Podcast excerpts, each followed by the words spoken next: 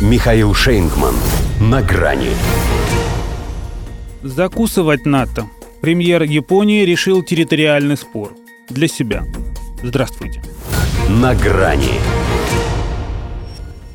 Вроде Фумио Кисида и премьером-то без году неделя. А дальше можно не продолжать. Отношения, конечно, надо поддерживать, соседи все-таки. Но о Курилах с ним дискутировать больше нечего. За каких-нибудь несколько дней он умудрился решить многолетний спор. Причем, как и все его предшественники, весьма успешно.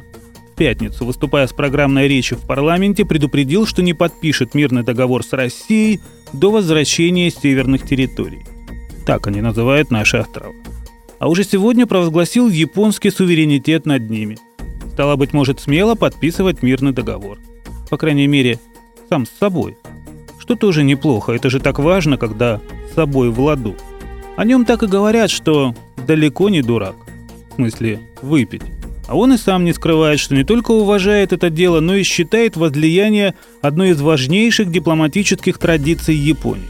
Вероятно, она и мешает ему посмотреть на это море взглядом блин тверезом и понять, у нас Курилы не проси, на Москву не голоси, а лучше вспомни, как они у нас оказались. Хотя мешает ему не только это. Еще и необходимость следовать закону жанра. До конца октября у него избирательная кампания, а там парламентские выборы. И надо из кожи вон лезть, чтобы поднять серьезно просевший рейтинг правящей партии. Вот он и лезет. Не в свое внутреннее дело. Впрочем, он же и будучи главой МИД при Синдзо Абе, скрипя сердце, готовил его дружеские встречи с Владимиром Путиным. Очень ему не нравились эти какое-то время действительно теплые отношения сторонник жесткой прямолинейности, и теперь его некому сдерживать.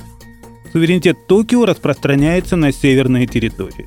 Абе этот сказал, когда уже использовал все возможные варианты и пришел к выводу, что для русских дружба дружбой, а Курилы как табачок. Где-то через год после этого он ушел. Кисида с этого начал. Получается, что с конца. И вроде Достоевского читал.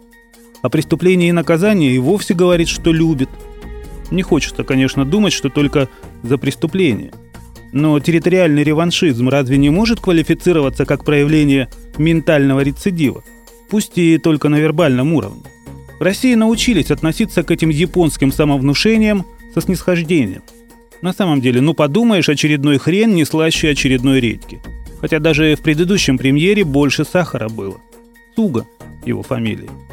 А Кисиди с его увлечением, одной из важнейших дипломатических традиций, хорошо бы усвоить, сколько северной территории не говори, а закусывать надо. Его любимое блюдо, кстати, называется натто. Весьма символично. И не только потому, что созвучно одному очень военному блоку, перед главным членом которого Кисида, как о нем говорят, преклоняется едва ли не как перед божеством. Это перебродившие бобы – на вкус, конечно, и цвет товарищей нет, но ведь и в их отношениях к нашим Курилам есть что-то натовское. Перебродившая политика. Вот только бобы не мы. Мы не бобы.